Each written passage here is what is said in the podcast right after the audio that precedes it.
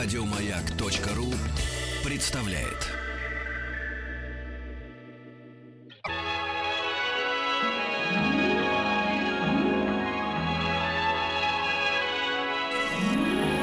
Маяк.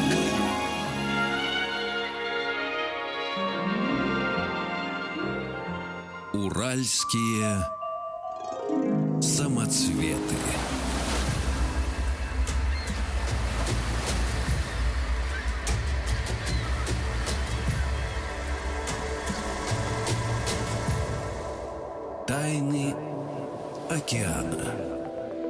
Здравствуйте, добрый вечер. Вахтанг Махарадзе, Александр Малыхин. И наш сегодняшний гость — это Дмитрий Астахов, ведущий научный сотрудник Института кинологии э, э, имени Шершова РАН. Добрый вечер, здравствуйте. Добрый вечер. Ну, уже не первый раз встречаемся, и сегодня мы решили поговорить о скатах. Давайте э, разбираться. М, Скаты существуют электрические и неэлектрические. Не электрический. А расскажите, чем они отличаются? Почему так получилось, что одних, э, в общем-то, есть заряд бодрости, а у других нет? Э, Дело в том, что все явления, происходящие в организмах, не только скатов и рыб, но и всех других живых существ, происходит в присутствии электрических явлений. Нервное проведение, мышечное сокращение, все сопровождается электрической активностью. Поэтому возникновение электрических э, накопительных структур и разряжающихся у рыб, и в частности у скатов, это явление абсолютно не уникальное. Уникальные может быть мощные электрические, сильные электрические рыбы. А рыбы вообще делятся на сильно электрических и слабоэлектрических. Слабые электри- электрические рыбы, всего электрических рыб сотни видов. Слабоэлектрические рыбы встречаются широко э, во многих группах костных рыб. Это вот и мармериды, мармирусы африканские, э, которые э, свое положение в пространстве э, с помощью слабой локации, там вольтаж порядка 10 вольт и множество постоянные импульсы, они э, свое пространственное расположение понимают вот с помощью э, отраженных или измененных электрических полей. Также они уходят от э, охотников, ищут добычу, которая тоже электрич- изменяет электрическое электромагнитное поле. Э, это понятно. Есть другие виды рыб, но существуют сильно электрические рыбы. Это вот классика скаты. А еще существуют сильно электрические рыбы среди костных рыб, в частности костистых. Это электрические самы и электрические угри. Электрические самы – это э, Малоптерурус электрикус сом, обитающий в Восточной Африке, это бассейн Нила, Ну, это африканские озера, да, да, да, это пресный сом. А электрический угорь – это совсем не угорь, это представитель американских рыб-ножей. А почему тогда мы угрём его называем? Ну, он Похож, потому что... очень похож на угря, так, первично. Вот, это электрофорус электрикус. Он живет уже в бассейне Амазонки, Оренока и так далее.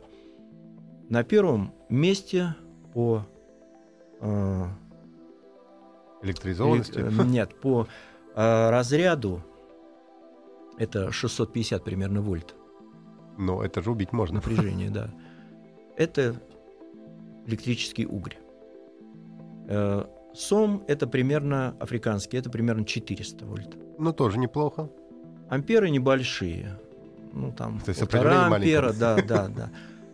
Разряд идет в виде микросекундных импульсов, которые сложены в такие блоки.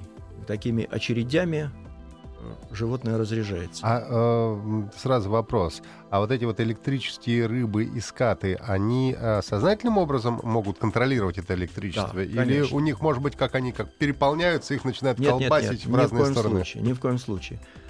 А, Это аппарат защиты и аппарат нападения. Вот, э, значит, эти электрические и сом, и угорь, они обитают в мутных водах. И у них существует тоже слабая электролокация. То есть они понимают, кто присутствует рядом, в частности, угря. э, существует 10, э, напряжением 10 вольт такие тоже импульсы высокой частоты, которые показывают ему присутствие объекта. Он бросается на него и дает разряд мощный. Там, до 600. Оглушает. Рыба парализуется временно, и он ее съедает. Он, Пока. получается, даже не видит, что он ест. Э, ну, может ну, и не видеть. Он, он это может не только ощущать, да, но... Это не обязательно. Ему видеть не обязательно. Он увидит, когда будет находиться там на нескольких десятках сантиметров. Значит, поле угря по радиусу воздействия это примерно 5 метров. То есть это очень серьезное...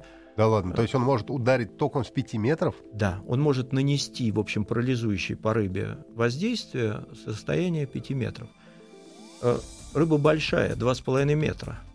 И вот 650 вольт это примерно для рыбы чуть больше метра, там под полтора. А для двух с половиной, ну, есть, э, я не знаю, утвержденные ли это данные, фигурировали порядка тысячи вольт. То есть водолазу лучше дайверу не подплывать на расстояние 3-5 метров? Дайвер э, с э, угрем, который на самом деле нож, американский рыбонож, он встретиться не может.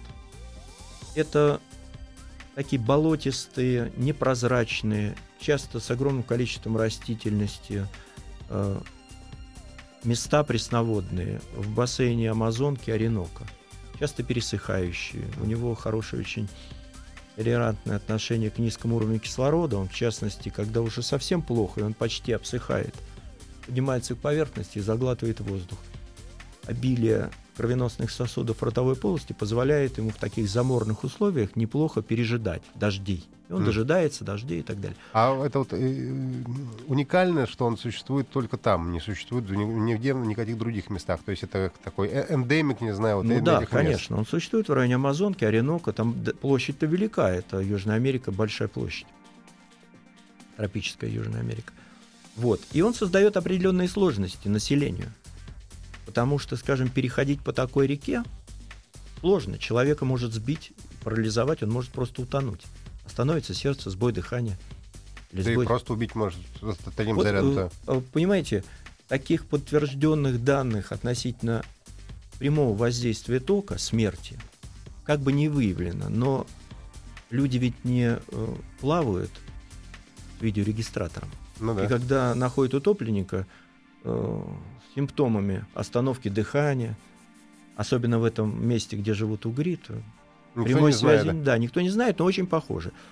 И индейцы в тех местах, они просто стараются скот домашний гнать. Вот если им нужно пересечь реку мелководную и двигаться по реке, по грунту, они стараются перегонять скот. Угорь разряжается, он сбивает, там, скажем, лошадь с ног, там, или коров. Ну, а дальше уже они переправляются, если получают удар, то уже ослабленные. А если там не один уголь, а много? Они, ну, они много скота гонят, с другой стороны. Это, поряд... это, это проблема. Это проблема. Существует подозрение, что они являются причиной смерти. Ничего себе. Э, ну, огромные вольтаж, огромный. 600 вольт или больше, 650. А их как-то, не знаю, а, и, и на них как-то охотятся, их едят, этих угрей? Ну, без Они... сомнения, их можно есть, но их нужно каким-то образом выловить так, чтобы не повредить. С другой стороны, просто смысл охотиться и есть такой. Да, смысл. Это да. сложный объект для э, сложный объект для вот. вот. Ну, я, я видел, как это. Я не был в Южной Америке, но существуют киноматериалы, как они делают. Они, когда этих угрей видят в каких-то протоках мелководных, они бросают или копии, или какие-то мачете в голову. Там он успевает разрядиться, но дальше наступает. А насколько хватает э, заряда вот э, такой, э, такой электрической рыбы? Не знаю, сколько импульсов вот по 600 там вольт он может... Mm. Каждый импульс там миллисекунды. И это сгруппировано в такие блоки. И это хватает, ну, там, десятки секунд, но все, вольтаж все время падает. То есть, то есть понятно, первый изменяется. 600, второй 500, да, там, 400 там, и так далее. Ну, нелинейно, там Я знаю, падает. что вот у скатов, говорят, аж до 100 могут доходить. До 100 чего? До количества ударов этих Да, э, электрических. опять же, это тот же э, вариант. Может доходить, но там вольтаж падает. Ну, да, да. естественно. Вот. А так, э, честно говоря, я вот не вижу какой-то логической причины, э, ради, кроме только как интерес попробовать такого электрического угря Ну, на вкус, да. А правильно. так смысла его А может быть, у него за счет электричества, не знаю, мясо мягкое, кто же знает. уже сразу прожаренное. Нет, А они их едят, конечно. Они их едят, добывают, если могут, без вреда. То есть там есть всякие уловки. что-то А вот бросить. неужели э, угря не пугает вот огромное движущее стадо на тебя, что они все равно остаются в этих местах и бьют даже животных током? Не говоря Они уже о людях. защищаются. То есть они у просто них такой- территорию да, защищают. у них такой биотоп, в котором они живут, предполагает э, наличие очень мутной воды. Потом Мгм. ведь не забывайте, в этом районе э, врагами этого угря являются совсем не скот, а кайманы. Мгм. Кайманы, э, анаконды. Поэтому, А он, в принципе, может кайман или анаконду тоже, так сказать, ну, конечно, без- долбануть? конечно, что и делает с успехом. Ну, причем, наверное, смертельные еще. Нет, ну вряд ли. Ну, 650 вольт Ну, вполне. Ну, здесь- кайман. Здесь трудно сказать, если он и человека в большинстве случаев сбивает, скажем, не убивая. Ну, воздействие, я думаю, настолько серьезное, что пропадает желание атаковать Конечно. вторично.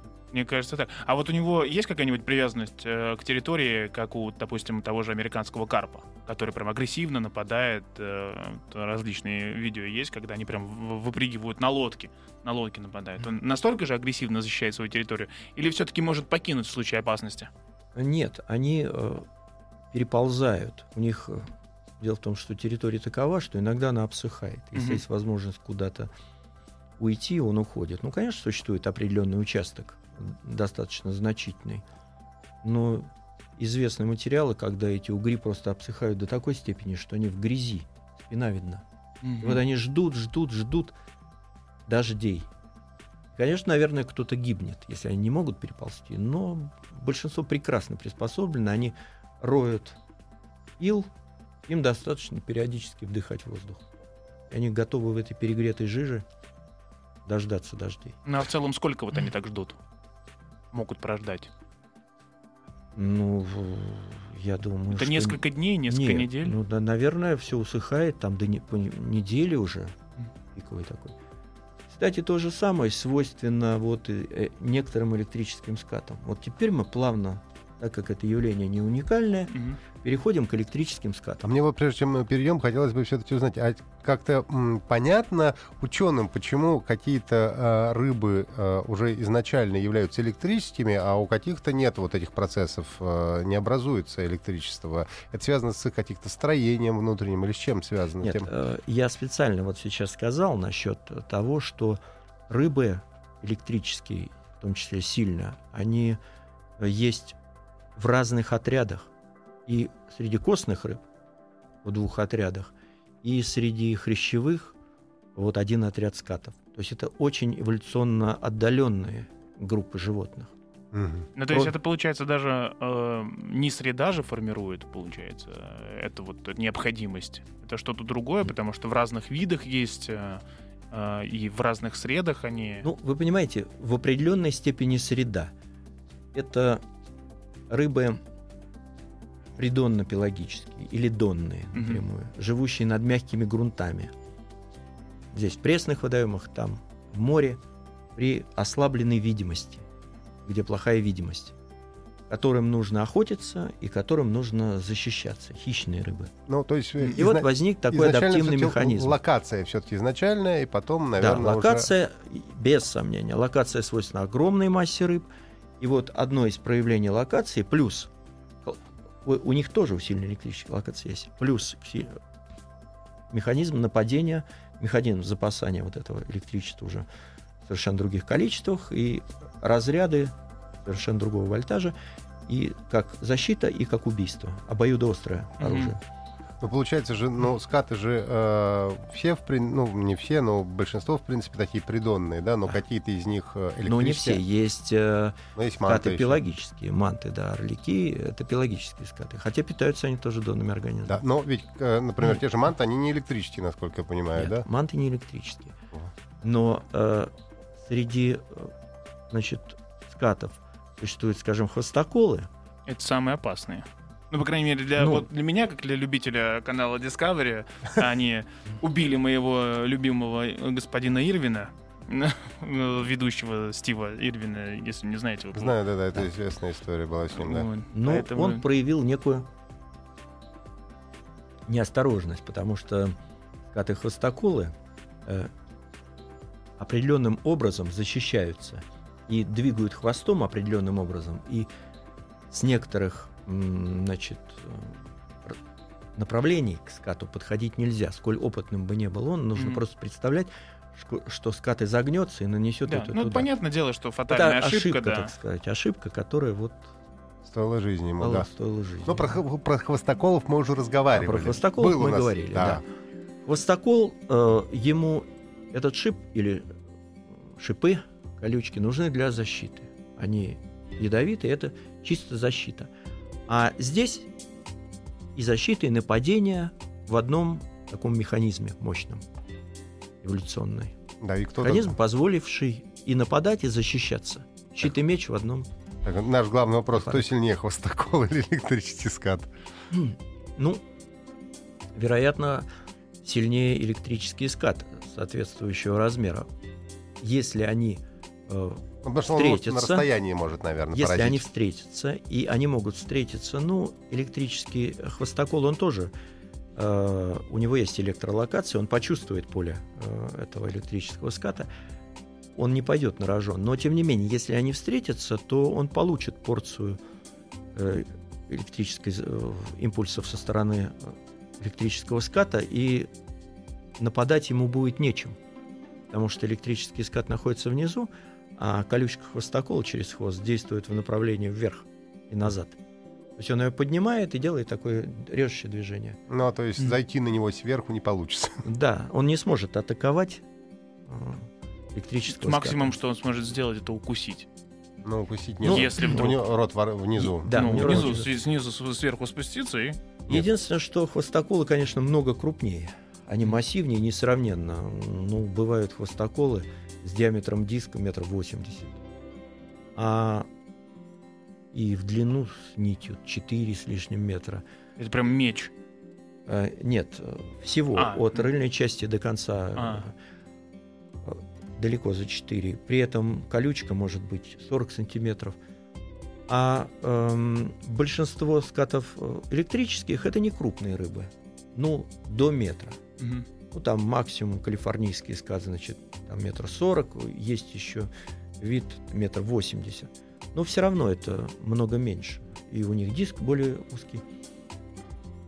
Ну а Боль- так в природе у них шансов встретиться и вот так выяснить отношения Да, значительно, ну практически нулевые. Нет, они обитают э, в похожих биотопах, но думая, что они не сталкиваются, не- они просто ра- расходятся, они не являются определенной степени конкурентами. Ну то есть даже за территорию они не сражаются, да. Нет, этого не будет э, совершенно.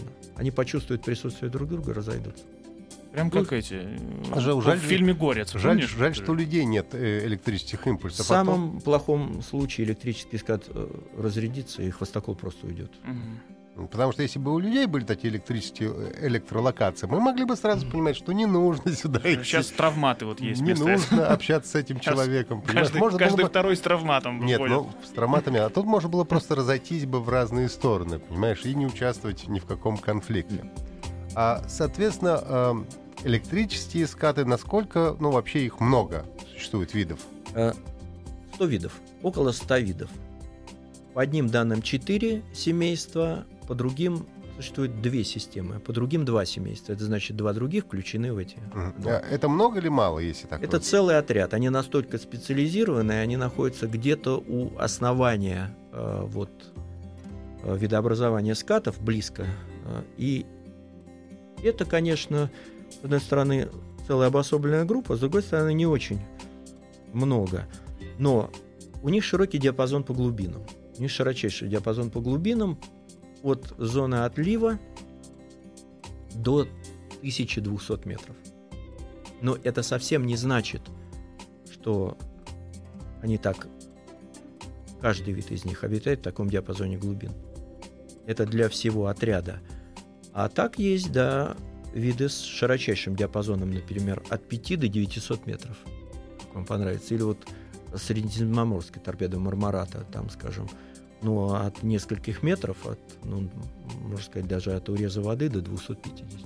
Тоже доста- достаточно широкий диапазон, люди могут с ними встречаться. Эти скаты известны издревле, еще римлянам, э, римлянам были хорошо известны, потому что в Средиземноморье эта культура широко общалась значит, с обитателями моря, там и мифы, и легенды, они осваивали рыбные ресурсы, сталкивались, пытались использовать и даже пытались лечить с помощью электрических скатов некие болезни. Иногда достаточно удачно. Мы сейчас послушаем новости и вернемся через несколько минут к нашему общению. У нас в гостях Дмитрий Астахов, ведущий научный сотрудник Института океанологии э, имени Шершова РАН. Сегодня мы говорим об электрических рыбах, и в частности, о скатах.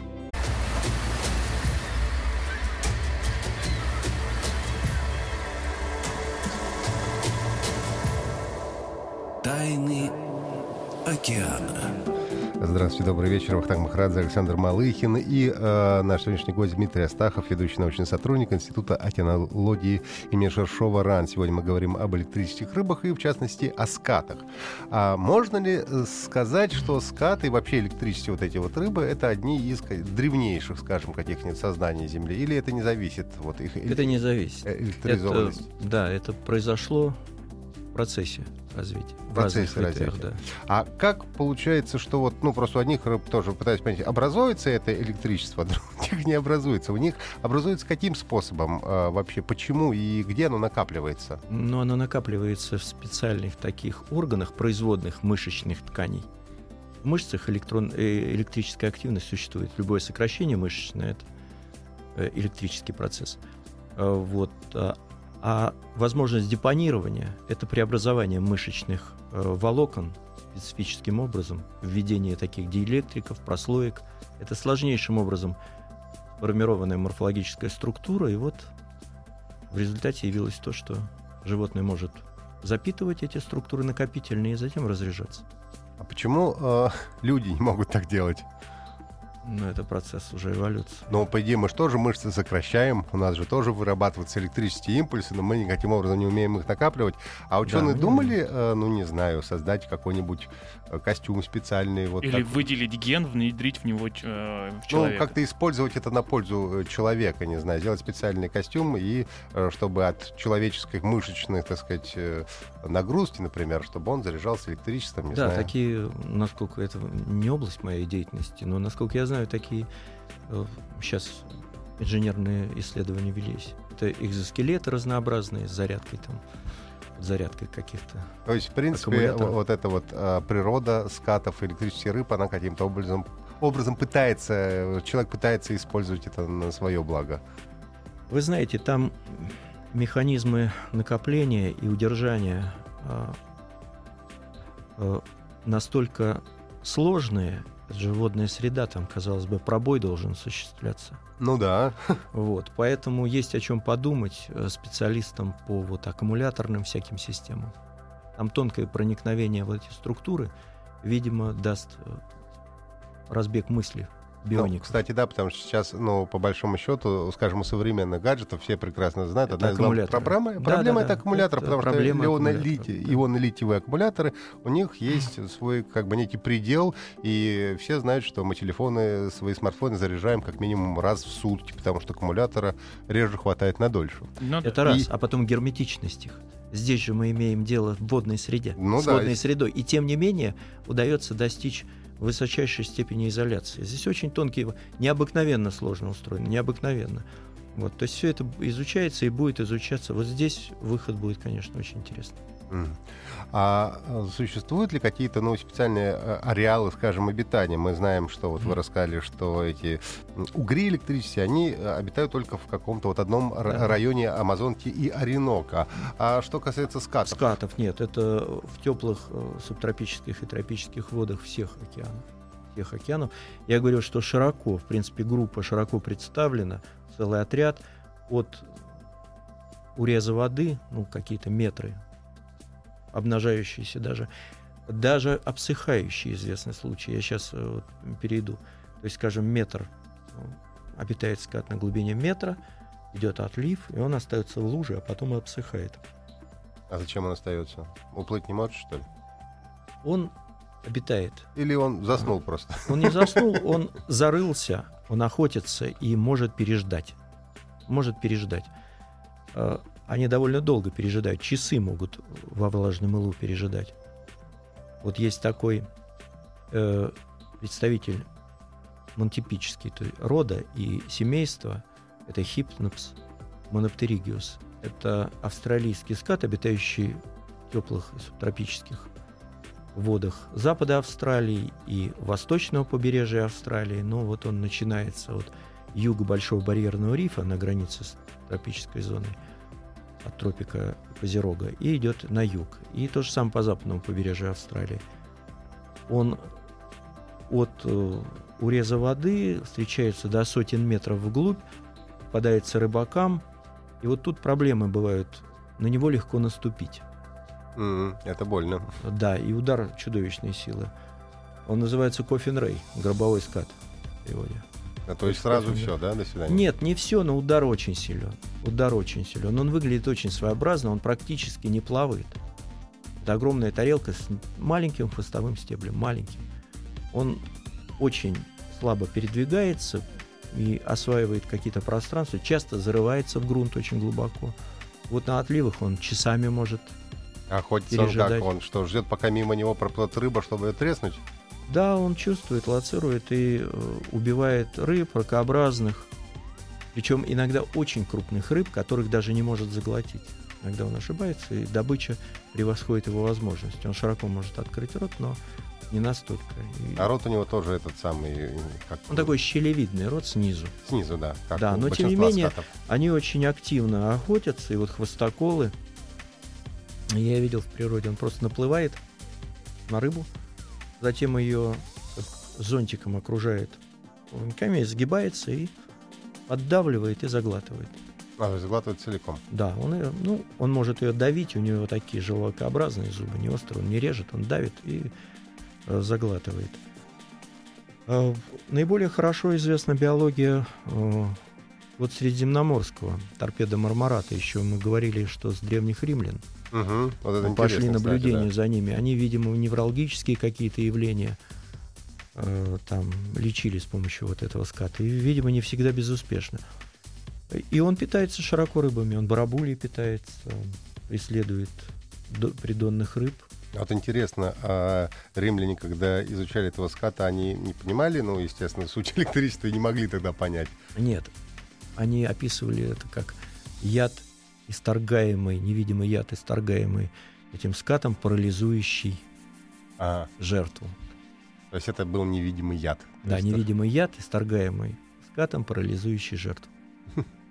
Забавно. Вот такое описание было. А почему вот все-таки они гнусами называются? Или гнюсы? Гнюсы. Ну, да. этимология- Мне трудно сказать. Это лингвистические какие-то. Я не знаю. Просто как-то забавно ну, слышать про поводу, по поводу скна- э, скатов такие, такие нелицеприятные слова. Я не слышал, кстати, никогда. Да, это гнюсовые, да. Да. Тем не менее, это не знаю. Черный гнюс есть. М, Они их все, множество. кстати, а все, все ли скаты хищники? Или, может быть, есть какие-нибудь вегетарианцы, которые там илом где-нибудь Нет, питаются? нет. Все, с- все хищники питаются моллюсками, ракообразными, червями, рыбами. А кто, скажем, в естественной среде, кто может быть их врагом? Кто их э, ими питается в результате? Ну, Ими наверное. питаются крупные акулы. Вот, например, тигровая акула, она широчайшим образом питается скатами. И хвостоколами, и мантами. И получается, ну, манты это понятно, они там, э, это же огромный э, кусок мяса, если там, не- на нескольких тонн. да. Откусывает плавник, например, для Ну начала. да, то есть- Обрубает, Может, даже если он еще удастся ему как-то уйти от нее, ну вдруг, да. при каким-то, ну, у, него, у нее останется в зубах хорошие несколько килограмм мяса. Не, Вот. ну, это понятно. А с э, хвостоколами-то чего? Хвостоколами, хвостоколы огромные. Ну, то есть они не, а- они не могут э, разве как-то защитить себя от акул? Нет. Да, у них даже вот этот э, их хвост ядовитый не Даже их хвост, он не столь ядовит для акул, он наносит повреждения акулам, которые, в общем, заживают. Более того, заглатываемый хвостокол, там продолжается движение, ну и в процессе движения акулы часто эти иглы пробивают кишечник акулы, Мгм. выходит в полость и там капсулируется. И у многих акул, вот на промысле, скажем, их вскрывают, там десятки шипов хвостаковых. Просто это массовый продукт. И то есть он Питание. вообще никакого вреда не, на- не оказывает против Ну, ну, э, той самой акули. Да, это входит в рацион питания. И вот И электрические тоже не могут, электрические никакую акулу не оглушить. я думаю, ничего. что крупную акулу, она идет на риск, если она голодна и видит... э, ну, то есть после первого воздействия, разрубания там части ската, он теряет возможность уже управлять электрической активностью. Мгм. То есть тут главное э, быстрая, быстрая внезапная атака. Да, быстрая атака и, в общем... А по скорости они быстро ли они плавают, или они не очень Нет, они крайне медленные пловцы, крайне медленные. Но получается, э, он даже, вот э, я знаю, что есть некоторые скаты, которые чувствуют даже сердцебиение проплывающих рыб. Акулы Настолько- все чувствуют. Э, ну, я имею в виду прям скаты. И Ну, он даже не может почувствовать акулу, получается. Настолько она быстро может его атаковать. Нет, он почувствует ее, Но но она уже будет приближаться со скоростью метра в секунду, и, скажем, на преодоление вот этих двух метров там каких-нибудь, где эффективен разряд Мгм. у электрического угря, там 5 метров, у ската меньше, несколько. В силу меньшего размера. это- И у них вольтаж вообще меньше у скатов, там 250, 200 максимум, а то и Мгм. меньше. Вот. Ну да, 220 Ну, акуль-то что? Акула пройдет, я думаю. То есть она охотится. И скаты электрические входят в рационы просто. То есть основные, бедные основными, скаты. основными врагами скатов являются акулы, да? Ну, я думаю, да. Хотя, понимаете, скаты вот эти гнюсовые торпединиды, наркиды, арцениды и даже гипниды, они ведь бывают маленькие. Некоторые виды электрических скатов вообще имеют размер с хвостом там 20 сантиметров. 25. А при этом разряд все равно 220 вольт, условно. Нет, конечно, меньше. Там зависит все от размера, от э, площади этих А, то есть батарей. вольтаж зависит Да, от да, от размера. размера. Ну вот по Ну, вот эти вот почки электрические, они же должны где-то быть. Чем больше эта почка электрическая, тем И больше... почки разряд. это такие органы по э, Ну, они просто... в- плане имеют в виду почек, да, состоящие из отдельных блоков таких батарей. Ну, вот как батарейки в телефонах. Если большая батарейка, то есть она все равно большая, если у нее Физический большой... принцип действует, да. Понятно. Так, давайте мы сейчас прервемся ненадолго. Мы говорим сегодня о скатах. У нас в гостях Дмитрий Астахов, ведущий научный сотрудник Института океанологии имени Шаршова РАН. И продолжим буквально через минуту.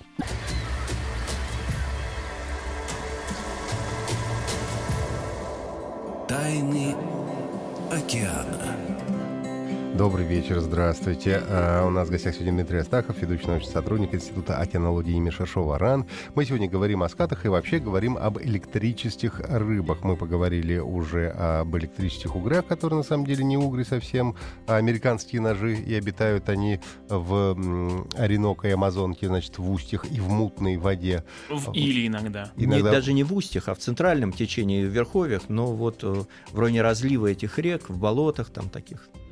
Знаешь, вот в завершении э, разговора хотелось бы о чем поговорить. Вот что мы еще не знаем о скатах? Вот какие тайны еще не раскрыты? И Ну, я думаю, и что угрях большинство и неизвестно данных о скатах. Ну вот, вот, э, вот какие задачи стоят перед, перед учеными? Они видят, что вот надо бы как-то вот пристальнее обратить внимание вот на эти, эти аспекты.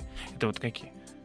Ну, э, вы понимаете, так же, как в любом деле, в деле познания природы, там все структурировано, и специалисты работают бок о бок. Одни занимаются системой, строением этих скатов, другие занимаются, скажем, питанием их, или биологией, размножением, третьи фокусируются на электрорецепции. Это отдельный блок задач, там много физиков, математиков, там и лабораторные работы ведутся, но они охватывают, как правило, легко доступные объекты. Мгм. Среди тех же скатов, скажем, есть калифорнийский э, электрический скат. Он доступен, он прямо под берегом живет.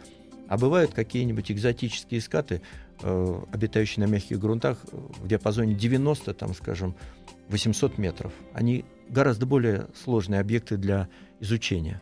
Их и доставить не травмированно сложно. Поэтому там многообразие проблем, и так потихонечку А вы говорите, еще изучают. мало изучены. а, Конечно. Биология их слабо изучена. С ними сложно поставить эксперименты, за исключением простых замеров в аквариумах. мгм.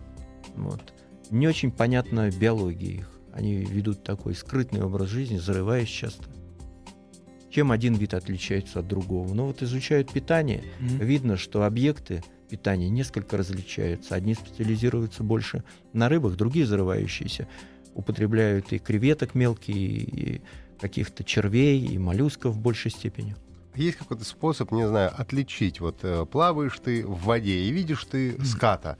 А можно как-то понять, электрический это скат, не электрический, хвостокол, Конечно. не хвостокол? Какие Конечно, это- признаки есть? Это очень легко. Электрический скат, грубо говоря, у него почти круглый или слабоовальный диск, а, затем хвост, характерный такой рыбовидный, и на хвосте плавники. Мгм. Это так- он достаточно компактный, с плотным диском. Хвостоколы — это тоже диск у них разнообразный, но хвост в виде нити, утончающийся, и заканчивающиеся нити. Ну, манты, понятно, это те же хвостоколы, только пелагические, грубо говоря, с э, слабо выраженной значит, колючкой, и ведущие планктонный образ жизни, у них они фильтраторы. Ну, как киты. Да, По у них большое ротовое отверстие конечное, оно раскрыто, и они фильтруют.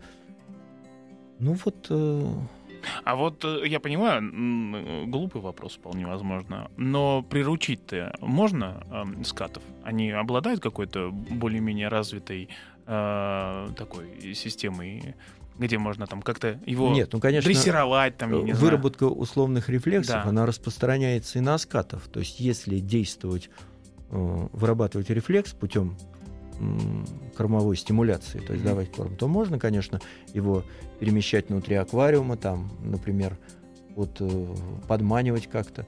Но вот я могу принести, привести случай, который со мной произошел. Это не электрические скаты, а хвостоколы.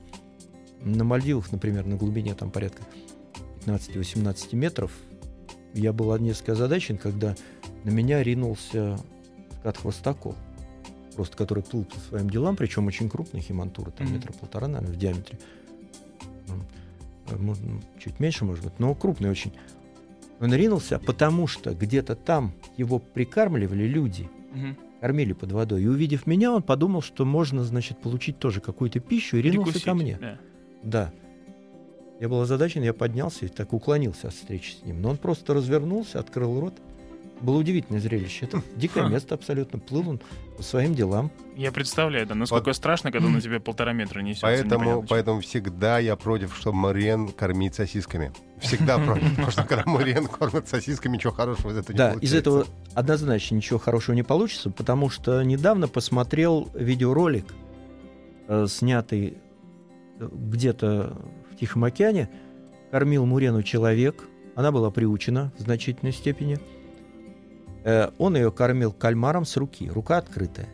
И вот тут Мурена, дружественно поднявшись к нему, перепутала в одну секунду его палец с кальмаром. И вот когда она схватила его за большой палец, она начала вращаться и палец ему оторвала. Этот эпизод снят уже до конца, до того, как палец был оторван.